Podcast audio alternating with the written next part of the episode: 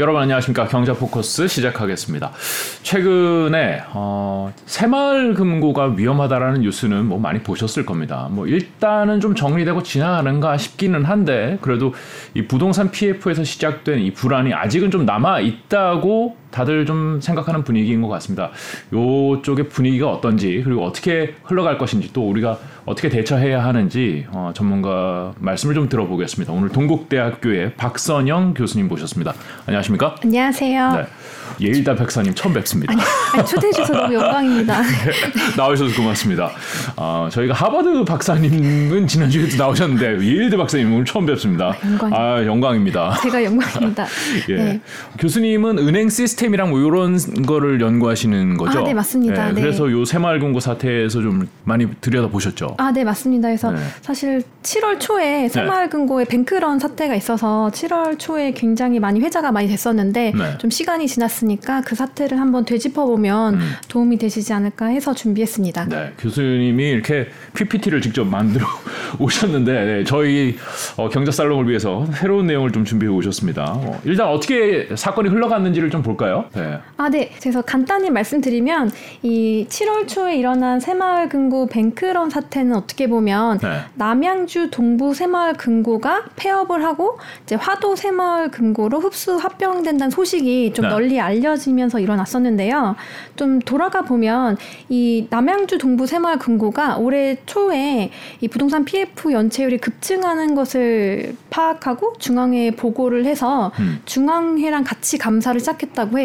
그러니까 갑자기 터진 게 아니군요. 연초부터면은. 어, 네, 맞습니다. 네. 그래서 그때 조사를 해보니까 이제 600억 원의 부동산 PF 대출이 있었는데 네. 이중 130억 원이 회수 불가능하는 것으로 밝혀져서 이러한 결정이 일어났고요. 그러면 130억 원이면은 네. 새마을금고에서는 어느 정도의 타격인가요? 그러니까 뭐 전체 뭐 대출이 어느 정도 되길래 이 어, 네. 그래서 그 되게 중요한 말씀인데 네. 사실상 어떻게 보면 이 전체 그 남양주 동부 새마을 금고에서는 큰 규모가 아닐 수도 있는데 그렇죠. 이렇게 빨리 이렇게 폐업을 결정하고 다른 금고로 흡수 합병했다는 사실 자체가 음. 굉장히 예금자들한테 어, 큰 충격을 줬고 아 별로 큰 130억 원이면은 충분히 감당할 수 있는 수준이었 어, 네, 건가요? 그, 래서 감당할 수 있는 수준이었다고 보는 있는데 네. 앞으로 더 이러한 악성 채권이 얼마나 누적될지가 너무 불확실했. 있었던 것 같습니다. 아, 그래서 선제적으로 좀 그렇게 결정을 내린 거군요. 네, 맞습니다. 아. 그리고 사실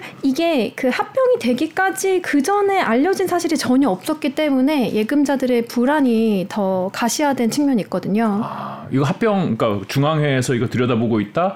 옆에 있는 화도랑 합병해야 되겠다. 이런 얘기가 나올 때 거기에 이제 돈 예치한 사람들이나 이런 분들은 몰랐어요. 그러면? 네, 전혀 모르고 이제 합병 결정이 난 다음에 이제 공지가 나가기 시작했는데 네. 물론 합병이 되면 예금자 분들께서는 5천만 원 이상도 전액 보장을 받게 되는 장점이 있어서 음. 뭐 크게 염려하실 필요는 없다고 하지만 네. 이 부동산 PF 관련된 위험은 작년 레고랜드 사태 때부터 굉장히 많이 회자가 되었기 때문에 예금자분들의 불안이 지속될 수밖에 없는 상황이었고요. 음. 그래서 이제 7월 6일에 정부에서 이제 합동 브리핑을 열게 됩니다. 그러니까 미국에서 실리콘밸리 은행이 뭐 이게 넘어간다 그러니까 이제 긴급하게 다른 은행이 합병된 거잖아요. 아, 네네. 인수된 거잖아요. 네네. 그거랑 같 같은 방식으로 처리가 된 거네요. 어, 네. 근데 실리콘밸리 은행은 네. 굉장히 유사한데요. 네. 먼저 망하고 파산 후에 인수가 됐고요. 아, 예. 그다음에 이번 세, 동부 새마을 금고는 어, 부실을 인지를 하고 망하기 부실, 전에 네, 망하기 전에 네. 구실 채권은 중앙회로 넘기고 음. 이제 동네에 있는 우량 새마을 금고랑 합병을 결정하게 되는 아. 어, 상황이었어요. 음, 대처를 뭐 선제적으로 잘 했네요. 네, 선제적으로 잘 했는데 아까 네. 말씀드린 것처럼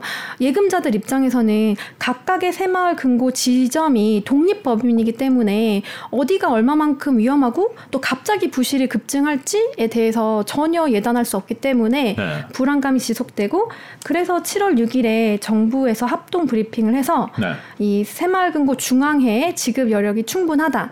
올해가 60년 창립 60주년이 되는 해인데요. 네. 이 60년 역사 일에 예금을 지급하지 못한 적은 한 번도 없었다. 라고 해서 굉장히 강력하게 시장 안정화 조치를 발표를 합니다. 그러게요. 여기는 IMF 외환위기도 그냥 네. 넘어갔네요. 네, 맞습니다. 그래서 음.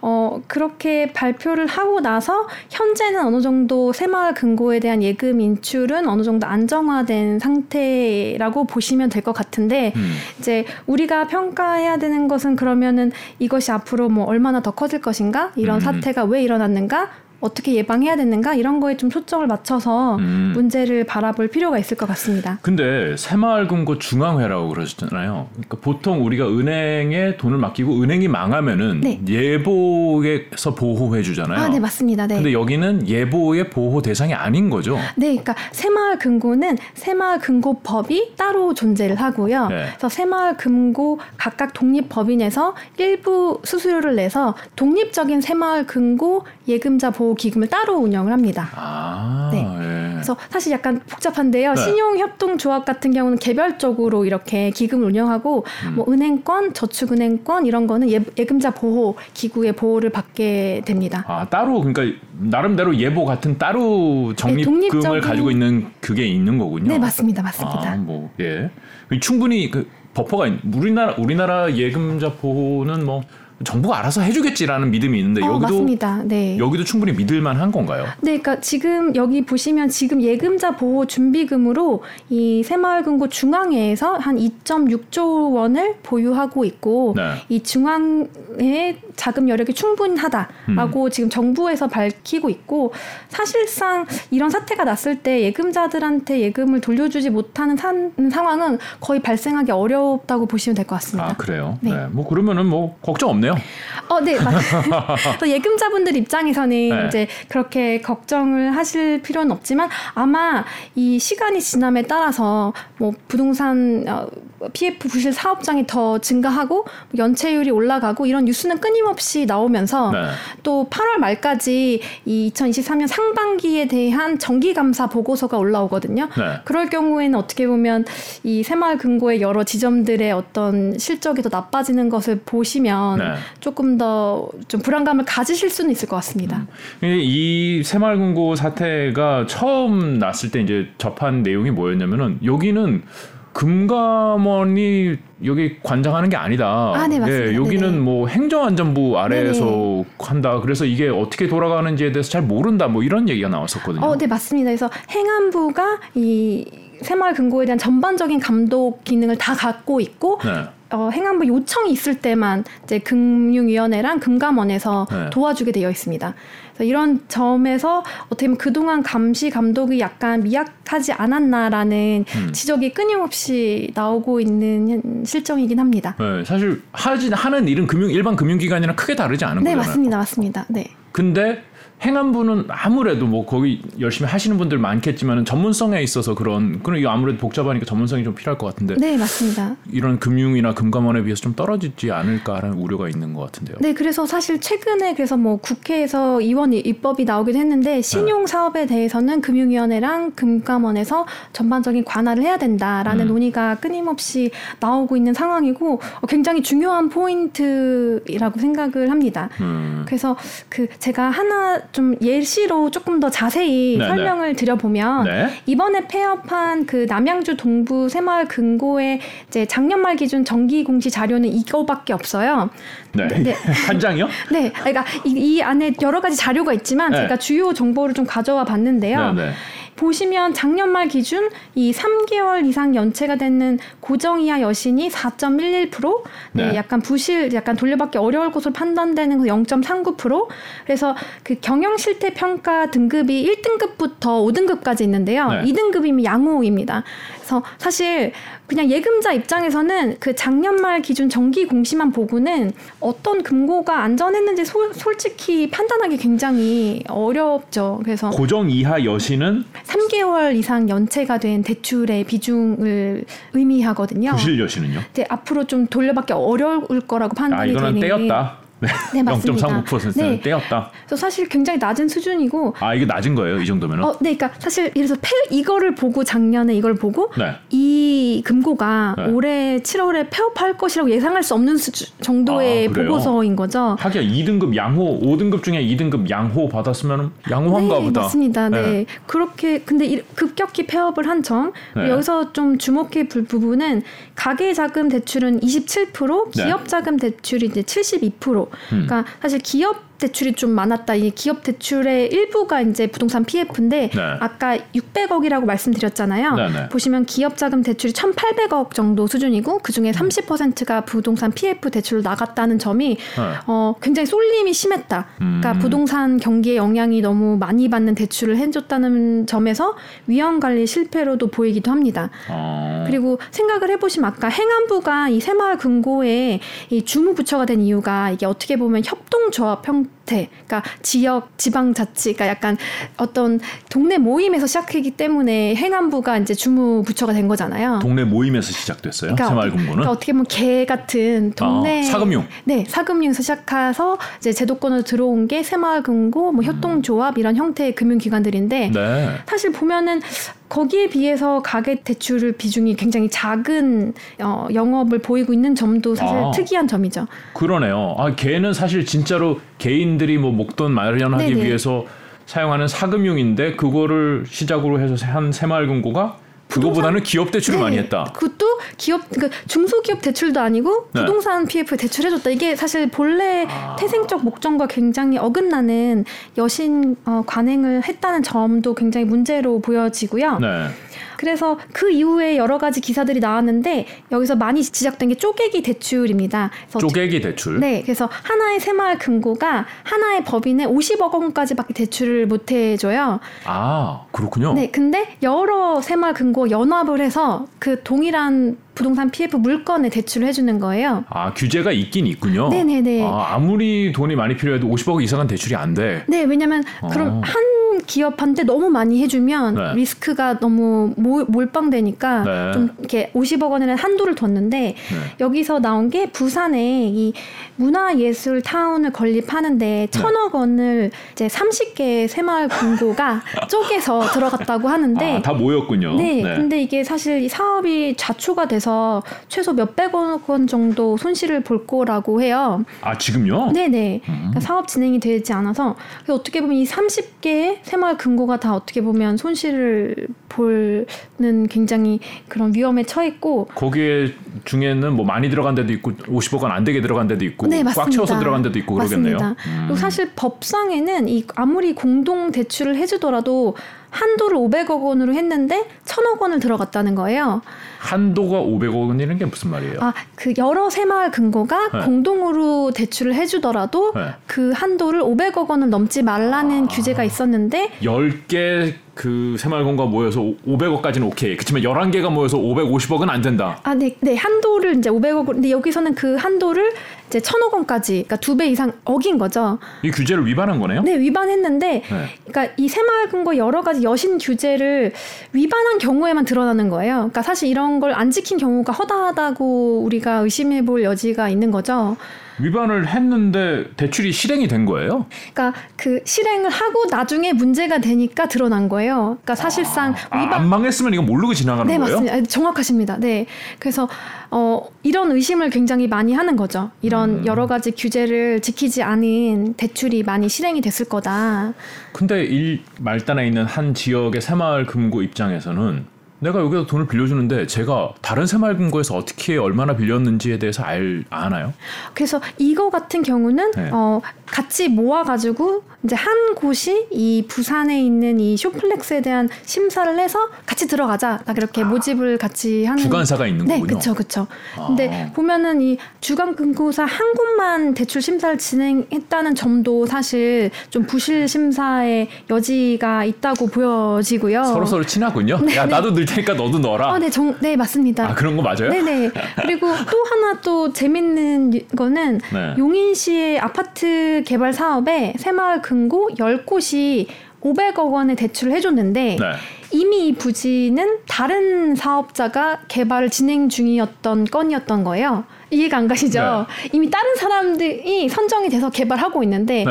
내가 그거 개발하겠다고 500억 원 대출을 따로 부정으로 받은 거죠. 땅도 아니고. 네네네. 거기서 사업권을 따낸 것도 아니고. 아니고. 딴 사람이 이미 하고 있는데. 이건 완전 그 사기이네요. 그렇죠. 그래서 네. 이 보면은 또 주간 금고사가 네. 용인 지역도 아닌 서울 지역의 금고가 한 것으로 전해졌다고 하는데. 아, 그러니까 어디 새마을 지역 새마을 금고 하나가 야 저기 괜찮은 것 같은데 사업성 있는 것 네. 같은데 야 모여봐. 50억씩 들고 모여봐 해가지고 500억 딱 대출했는데 사기를 당한 거예요. 아, 네. 그래서 보면은 어 엄청 근데 아, 사실 그런 걸 네. 꼼꼼히 당연히 따져받은 게 기본인데 네. 그런 게 제대로 이루어지지 않았던 것이 아닌가라는 기사들이 굉장히 많이 나오고 있습니다. 음, 어떻게 그럼 이건 날린 거예요, 그냥? 어, 그렇 다고 봐야겠죠. 그래서 사실 우리가 지금 되게 중요하게 구분을 해야 되는 건 네.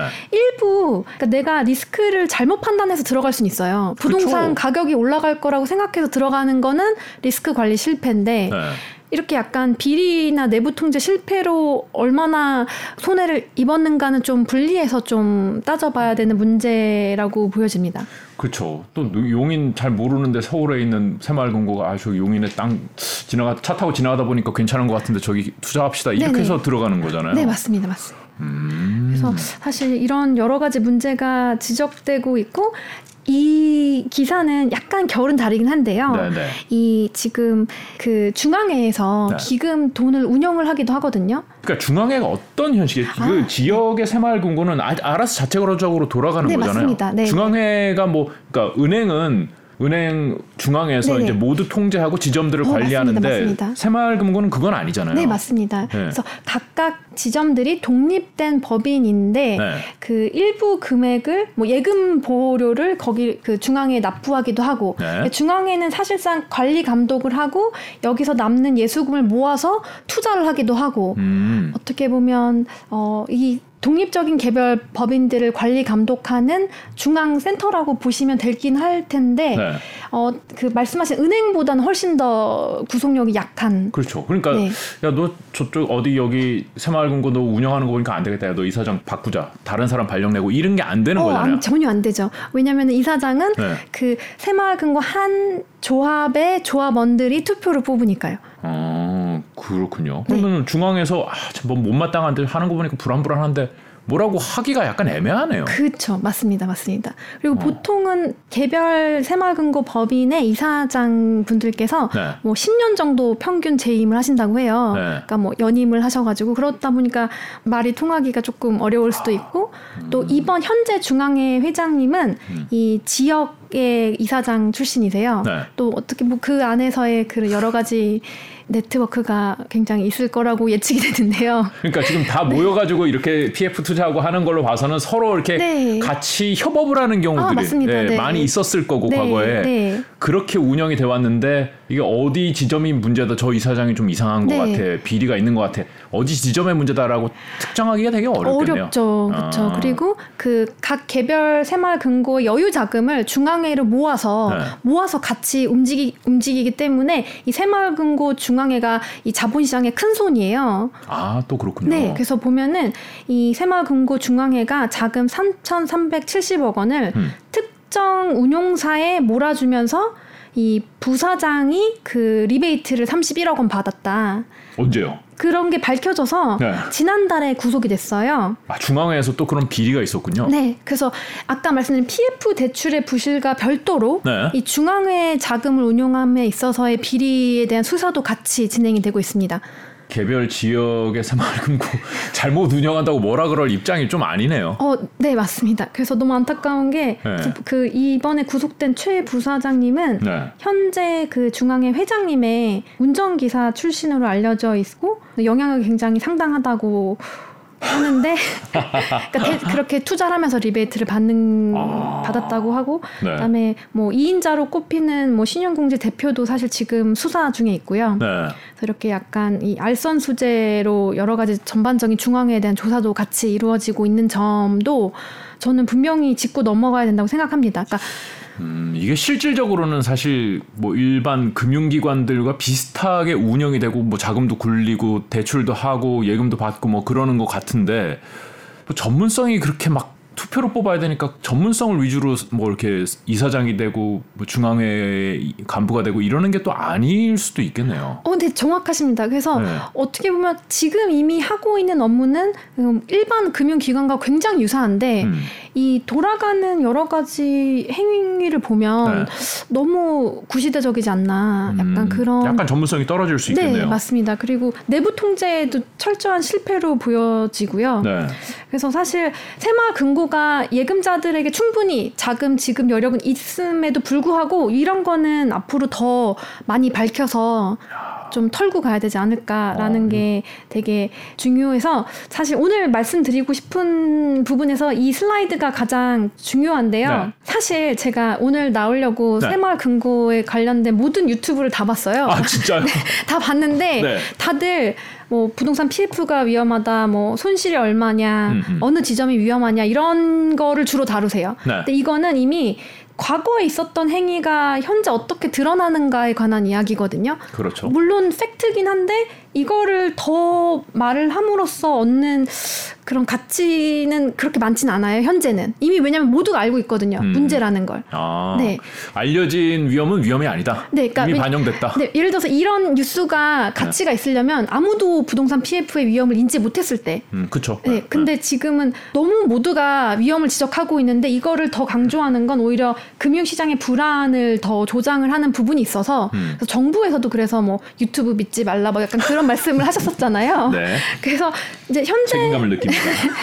현재 중요한 건 이 부동산 PF 손실의 파급 효과를 차단할 것인가에 관한 문제고 사실 정부가 굉장히 강력하고 신속하게 대응을 하고 있어 보여요. 네. 그래서 그런 부분 우리가 뭐 믿을 수밖에 없고 음. 그러면 우리가 외부에서 던져야 되는 가장 중요한 질문은 이 새마을 금고의 지배 구조나 내부 통제를 앞으로 어떻게 개선할 것인가라는 음. 문제인데 이게 뭐 한두 해 된 문제가 아니라 이번에 드러났을 뿐이지 이건 계속 이래왔고 이번 기회에 좀 들여다 보니까 야 이거 좀 문제가 있는 것 같다. 이게 네, 뭐. 모두가 공감하는 상황인 거고 네네. 그럼 이걸 좀 바꿔야겠네. 네네. 네, 그거죠. 예. 네.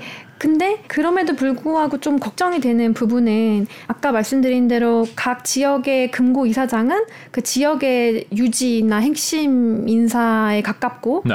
또뭐 기초단체 의원을 하시거나 아니면 국회의원과 굉장히 가깝기 때문에 아. 새마을 금고에 좀 불리한 어떤 법 개정은 그동안 계속 어려웠던 것이 사실이라고 합니다. 아, 지역 기반이 있으니까 지역 국회의원들한테 영향력을 미칠 수 있고 네네. 국회에서 법이 바뀌어야 되는 데 네네. 아, 네, 그런 부분들이 않군요. 쉽지 않고 더더군다나 내년이 이제 총선이기 때문에 더욱더 네. 이런 부분에 대해서 좀 충분히 여론이 조성이 되지 않으면 뭐, 뭐 금융위로 이관한다든 이런 논의는 굉장히 흐지부지 될 가능성이 굉장히 높죠. 아 그런 거 다 법이 바뀌어야 되니까. 네, 법이 바뀌어야 되는데 사실상 뭐 해나, 행안부나 금융위 입장에서도 좀 그런 법이 부담 둘 다 부담스러울 수 있고 그래요? 그러니까 행안부 입장에서는 어느 정도 이관되는 거에 대해서 조금 자존심이 상하실 수도 있고 아 금융-. 네. 금융 입장에서는 아 뭐 인력 보충도 안 되는데 갑자기 큰 아. 거에 대한 어떤 감독 권이 넘어오면 네. 좀 부담스러울 수 있고 네. 양쪽이 되게 소극적인데 그렇겠네요. 아, 내가 왜 내가 왜? 어, 네, 저, 네. 네. 그런데 국회까지 뭐 소극적이면 그냥 이대로 가겠죠.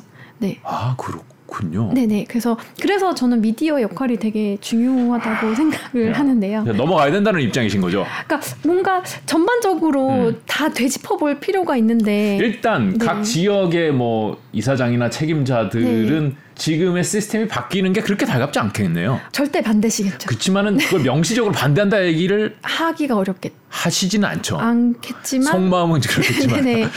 그래서 이게 되게 어려운 이슈이긴 한데 공론화가 별로 안 되더라고요. 네. 아. 그래서 좀 근데 아주 잠깐만 줌 아웃해서 네. 부동산 PF 얘기를 아주 잠깐 하고 새마을 금고로 네네. 돌아갈게요. 네. 왜냐면은 이제 이 모든 게 어떻게 보면 부동산 PF 투자에 대한 부실로 시작이 되었는데 음. 아마 새마을 금고 사태 전에는 뭐 레고랜드 사태는 증권사랑 좀 연관이 있었고요. 네. 그리고 뭐 작가님께서도 캐피탈사나 은행에 대한 이런 부동산 PF 부실 좀에 대해서 문의를 주시기도 하셨기 때문에.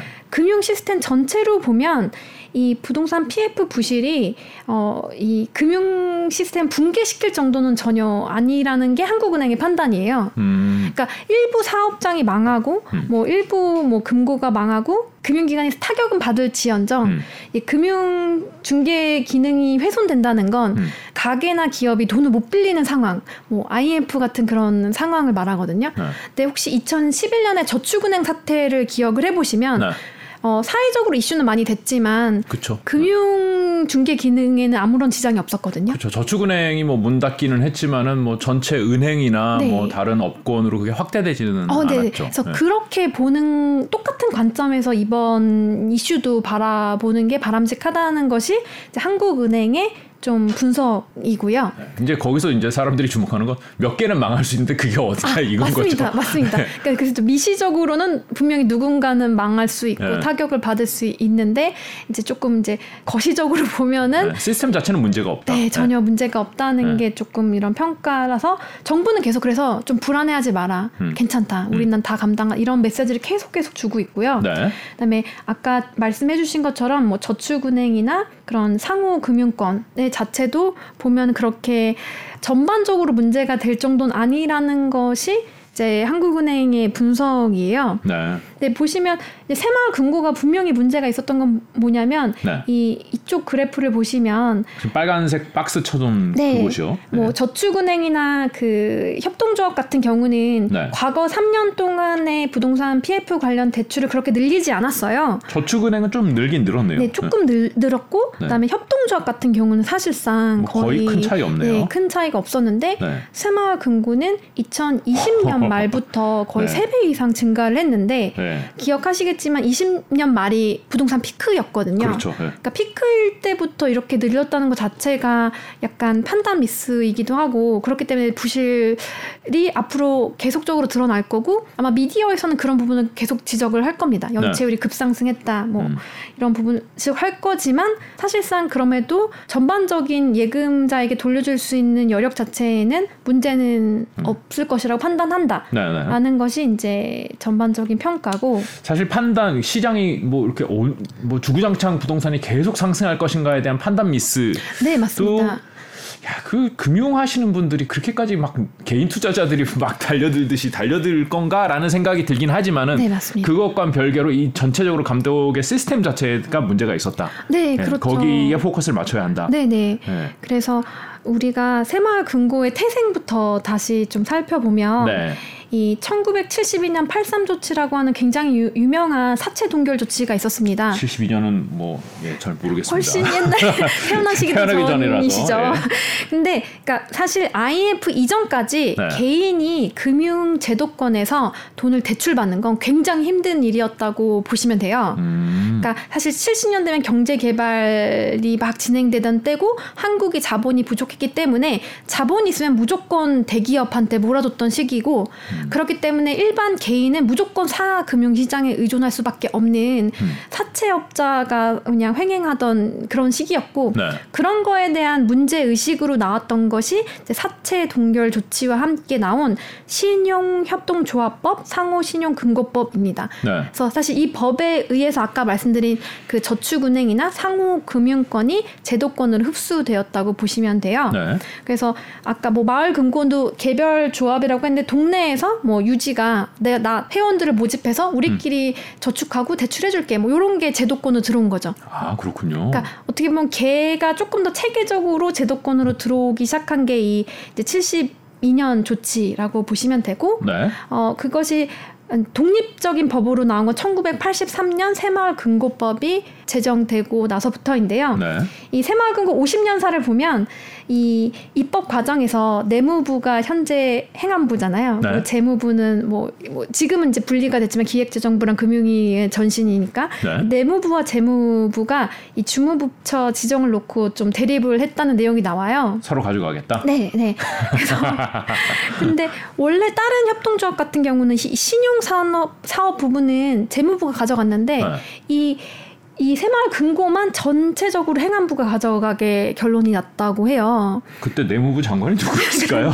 그러니까요. 네. 사실 이 체계가 지금도 쭉 갖고 아, 있는 거죠. 그래서 행안부 아래에 놓여 있는 거군요. 네네 맞습니다. 음. 근데 예를 들어서 다른 신용협동조합 같은 경우는 신용사업 부분은 금융위가 가지고 있거든요. 그러니까 네. 사실 이 지금은 새마을금고만 이제 행안부의 전반적인 관리 감독을 받는 체계로 갖고 있고 그러니까 농협도 분명히 신용 사업하는 부분이 있고 네네. 그 일반 사업을 예, 하는 일반 부분이 뭐, 그 뭐 소매도 하고 뭐 맞습니다. 이게 농민들도 도와주고 뭐 이런 네. 사업도 있는데 이거는 행안부에서 그대로 하는데 네, 그 농협은 그 농림부 아, 아, 농림부에서 네, 네, 하는데 네, 네. 아, 이 신용 사업 부분 신용사업은? 결국 금융 기관은 다 이제 네. 금융 금융위의 감독을 받는다. 네네네네. 음. 그래서 이게 좀 차이가 있고요. 그래서 거의 마무리를 가고 있는데 네네. 그래서 사실 새마을금고법의 1조를 보면 이 국민의 자주적인 협동 조직을 바탕으로 우리나라 고유의 상부 상조 정신에 입각하여 이런 내용이 나와요. 네. 그러니까 아까 말씀드린 뭐 개, 뭐 향약, 두레 이런 거 있잖아요. 그러니까 그런 것처럼 예전에는 제도권 금융기관이 없었으니까 네. 동네 사람들끼리 모여서 서로 도와주는 그런 정신에서 시작한 게 이런 새마을 금고 같은 이 협동조합형 금융기관들인데요. 새마을 금고도 요즘도 조합 가입하는 맞습니다, 그거잖아요. 맞습니다. 네. 조합원이 가입해야 이제 예치금에서 비과세 혜택을 받을 수 있거든요. 그렇죠. 네, 지금도 조합인 거죠, 사실상. 맞습니다. 네. 지금도 조합인데요. 네. 여기서 그래서 정부가 이 상호 금융 기관에는 세제 혜택을 줘요. 네, 네. 왜냐하면 아까 말씀드린 대로 이 IMF 이전에는 개인이 음. 대출을 받는 게 너무 어려웠기 때문에 이 상호 금융 기관들의 혜택을 줘서 여기서 개인들이 대출을 받을 수 있게끔 음, 그러니까 음. 서민 금융 기관을 양성하기 위해 세제 혜택을 주는 게 지금 3천만 원에 대해서 비과세 혜택 음. 그래서 1.4% 농특세만 받고 있거든요. 여기다 예금을 하면은 예금 이자에 대해서 보통 이제 15.4%의 예, 세금이 붙는데 네. 그게 면제된다. 네. 농특세만 붙고 1.4%. 네, 맞습니다. 그래서 음. 사실 이 세제 혜택이 어떻게 보면 현재 상호 금융권의 예수금을 증가시키는 굉장히 중요한 기제거든요. 그렇죠. 일반 은행이랑 뭐 이자율 똑같이 줘도 여기는 네. 세금을 안 내니까 사실 실질적으로는 더 높은 금리죠. 높은 네. 금리. 그리고 사실 이 새마을금고 법인에 대해서도 낮은 법인세율을 적용하고 있어요. 아, 네. 근데 이런 모든 세제 혜택의 근본은 서민 금융의 한 축을 담당해라 라는 거거든요. 네, 네. 근데 아까 말씀드린 것처럼 네. 근데 부동산 PF에 대출을 한다든지 네. 이런 게 서민 금융 기관의 역할을 제대로 하고 있는 것인가라고 한번 우리가 생각을 해볼 필요가 있는 거죠. 그러네. 이런 세제 혜택은 서민 금융인데 기업 대출 비중이 훨씬 많고 네.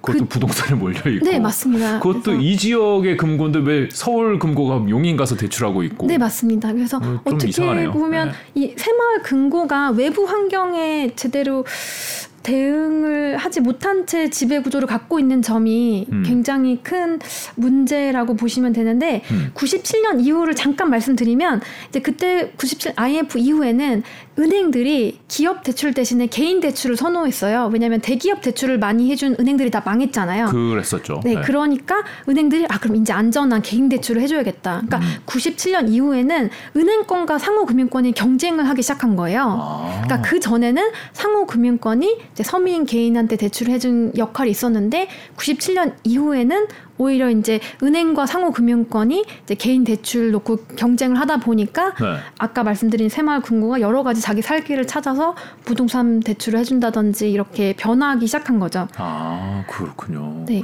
근데 여기는 일반 은행은 주식회사잖아요. 네, 보통 우리는. 맞습니다. 그러면 이제 돈 남으면 배당도 하고. 네, 맞습니다. 여기도 그럼 조합원한테 돈 남 우리 야 예대 마진 이렇게 남아가지고 세금도 덜 내고 하니까 이번에 돈이 좀 남았는데 우리 조합원들한테 배당하겠어 뭐 이렇게 하나요? 네, 배당을 주기도 하는데요. 아, 네. 사실 그 의사 결정 구조에 대해서 사실상 좀 불투명한 부분이 있는 것 같습니다. 이사장님이 기분 좋으면 배당 좀 하고 네네. 아니면 말고 네, 그래서 사실 네. 그 이번에 그 폐업을 한 그 동부 새마을 금고도 조합원 2만 명 정도 된다고 해요. 어, 크네요. 그러면 사실 그 2만 명의 조합원이 그 마을에서 뭐 몇백 명이 같이 운영을 할 때와 달리 네. 모니터링이나 뭐 제대로 할 수 있었을까 보면 꼭 그렇진 않잖아요. 네, 네, 그러니까 네. 이게 협동 조합이지만 사실상 좀 대규모화돼서 말씀하신 은행과 같이 이게 어떻게 보면 이 경영진과 이 소유자가 제대로 관리 감독이 안 되는 경우가 음, 음. 발생을 하게 되는 거라고 보여지고요. 네네. 그래서 어 제가 봤을 때 우리가 좀 유의미한 질문을 던지려면 네. 뭐 정부에선 계속 안정시키려는 메시지 외에도 이러한 사태가 재발되지 않기 위해서는 네. 좀 어떠한 제도 개선이 있어야 되는가를 음. 좀 독립적으로 논의 공론화가 많이 되어야 되는데 워낙 금융 시장이 불안하다 보니까 뭐 그런 논의는 많이 되고 있지는 않는 점에서 음. 좀 말씀을 드리고 싶었습니다. 그 사실 뭐 이번 뭐 PF 사태야 뭐 어떤 식으로든 이제 안정화 시켜서 넘어간다고 하더라도 근본 이제 시작을 말씀하신 걸 들어보니까 시작이 개인 대출로 먹고 살았는데 개인 대출 시장에 은행이랑 경쟁을 하려면은 사실 은행이 훨씬 사이즈도 크고 자금력도 훨씬 풍부하고 제공할 수 있는 서비스도 훨씬 네 많고. 네네. 지역 단위의 이 새마을금고가 거기서 경쟁력을 가지기가 쉽지 않을 것 같은데요. 어, 근데 되게 정확한 말씀이시고요. 네. 그래서 그러면 그러니까 이 비과세 혜택 때문에 어떤 예금은 일정 수준 이상 들어오는데 네. 자금을 어디에 대출을 해줄 것인가 투자할 것인가 이런 거에 대한 고민이 있었던 것 같아요 새마을 음. 금고가 그러면 거기에 대해서 고민이 현재는 좀 부족 했던 것이 아닌가 음. 그래서 이거에 대해서 좀 다른 분들이랑 얘기를 해봤는데 네. 아마 들으시면 새마을 금고 분들이 싫어하실 수도 있는데 아, 네. 우리가 괜찮습니다. 그냥 네, 지금 상황은 예, 그런 말씀을 하셔도 되는 상황인 것 아, 같습니다. 네네. 만약 금융 시스템을 완전 다 제로 베이스에서 설계한다라고 네. 했을 때이 새마을 금고가 필요가 없죠. 그러니까 이게 무슨 말이냐면 아, 네. 그러니까 과거에는 네. 이제 그러니까요. 뭐 디지털도 없고 네. 동네 신용평가 시스템도 없고 네. 했으니까 이 동네에서 그 지역 금융, 그러니까 관계 금융이라고 해서 제가 아나운서님을 잘 알면 음. 아 성격도 좋고 부지런하니까 돈 빌려줘도 갚겠지. 돼 네. 이런 게 이런 게 지역 관계 금융인데 현재는 어차피 신용평가 시스템이 다 돼 있고 네. 디지털로 뭐 지역에 상관없이 대출 예금이 되는 상황에서는 그런 상황에서 상용 금융기관의 역할은 뭘까라고 생각을 해보면 네. 다시 설계하면 굳이 필요가 없죠 현재는 그렇죠.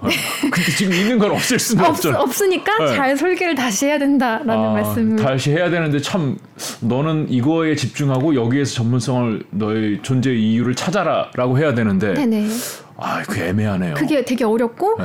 어 굉장히 큰 이익 집단 정치 집단이기 때문에 네. 굉장히 어 어떻게 접근을 해야 될지가 아. 되게 어려운 문제인 것 고양이. 목에 방울 달기네요. 어, 네 맞습니다. 네. 네, 지금 뭐 그런 새마을 금고가 어떤 어떤 영업을 주로 하게 될 것인가, 뭐 이런 성 어떻게 성장할 것인가 이거는 차치하고 지금 당장 관리 감독이 제대로 안 되고 있는 것 같은데 이렇게 네네. 규제도 위반하고 안에서 비리도 터지고 네네. 이거 규제하는 것만 해도 사실 누가 이거를 목을 방울을 달아야 되나 이거 굉장히 쉽지 않은데 네 맞습니다. 될까요? 아 그래서 지금 네. 제가 그냥 정부 메시지를 쭉 보면 현재는 이제 올해까지는 아까 말씀드린 대로 일단 부동산 PF에서 나온 여러 가지 부실을 처리해야 되는 거에 초점이 맞춰져 이- 있어서 네. 이런 좀 중장기적인 이야기는 많이 나오지 않고 있어요. 네. 그래서 제가 걱정하는 건 이게 막 총선과 맞- 맞물리면 네. 뭐 그냥 흐지부지 되지 않을까. 아. 네. 그렇죠. 아무도 원하지 않네요. 네, 그쵸. 네. 진짜로. 그러면 네. 사실 국회의원도 그러면 안 원하고 금융위도 안 원하고 행안부도 안 원하고 네. 새마을금고도 안 원하고 네, 네, 맞습니다. 원하는 사람이 없네요. 없죠. 그러면 똑같은 게 좀 반복이 될 수 있기도 비리나 부실이 할또 나올 수 있다. 있죠.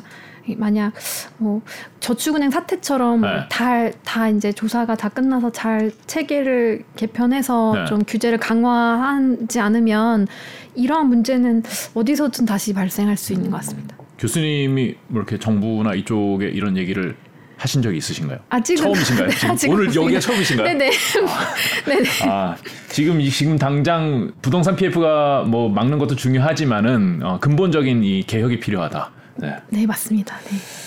그래요. 뭐 결국은 금융위로 가야 된다고 생각을 하시는 거죠. 그 신용 사업 부분에 대해서는 다른 협동조합과 마찬가지로 금융위가 관리 감독하는 게 맞는 것 같고요. 네. 그러니까 이 여러 금융기관들 사이에 규제 차이가 있으면 약한 규제로 몰리게 되어 있거든요. 네. 그러니까 동일한 금융권에서는 동일한 규제를 맞춰주는 게 이러한 어, 풍선 효과를 예방할 수 있는 가장 기본적인 대책이라고 생각을 합니다. 네, 그런 건 지금 갑자기 드는 생각인데 그런 건 어때요? 이게 너무 지역 단위에 사실 굉장히 작은 그리고 이사장이 너무나 그 지역의 유지고 뭐 건드릴 수 없는 힘을 가지고 있고 이번에도 이제 부실화된 채권을 가지고 있는 거를 이제 올려 보내고 합병을 시켰듯이 아, 좀 네. 이렇게 대형화 시킬 수 있는 방안은 없나요? 어 아마 말 되게 좋은 말씀인데 음. 지금도 대비하는 그러니까 이피 부동산 PF 대출에 대한 대비가 거의 그런 대형화 시키는 게 네. 지금 방안 하나의 방안으로 나오고 있고요. 네. 그러니까 이게 커지더라도 이 기본적인 이 태생 자체가 달라지지 않아서 네. 좀 어떤 차별성을 가질 것인가는 되게 큰 이슈인 것 그렇죠. 같아요. 먹고 사는 문제. 네. 얘네들도 먹고는 살아야 되는데 네네. 아 답이 없네요. 예, 쉽지 않은 문제입니다. 지금 일단은 이, 이 위기를 넘어가면서 그걸 정리하면서 동시에 이제 이 타이밍에 너네 잘못한 거 있잖아. 이번에 좀 제대로 바꾸자 이렇게 가야 될 것 같은데 네, 맞습니다. 어, 좀 뜻이 있는 분들이 나서서 국회 차원에서 좀 해주셨으면 좋겠습니다. 어, 또 하실 말씀 있으신가요? 아, 근데 예. 너무 초대해 주셔서 감사드리고요. 네. 네. 부동산 PF나 이 새마을금고된 관련된 이슈가 어, 혹시 더 나온다면은 다시 한번 모시고서 말씀을 좀 들어보도록 하겠습니다. 아, 네. 오늘 나와주셔서 고맙습니다. 아, 네, 감사합니다. 네. 네, 오늘 경제 포커스 여기서 마무리하겠습니다. 저희 채널 다 좋아요, 구독, 알람 설정 눌러주셨죠? 예, 저는 다음 주에 또 뵙겠습니다. 고맙습니다.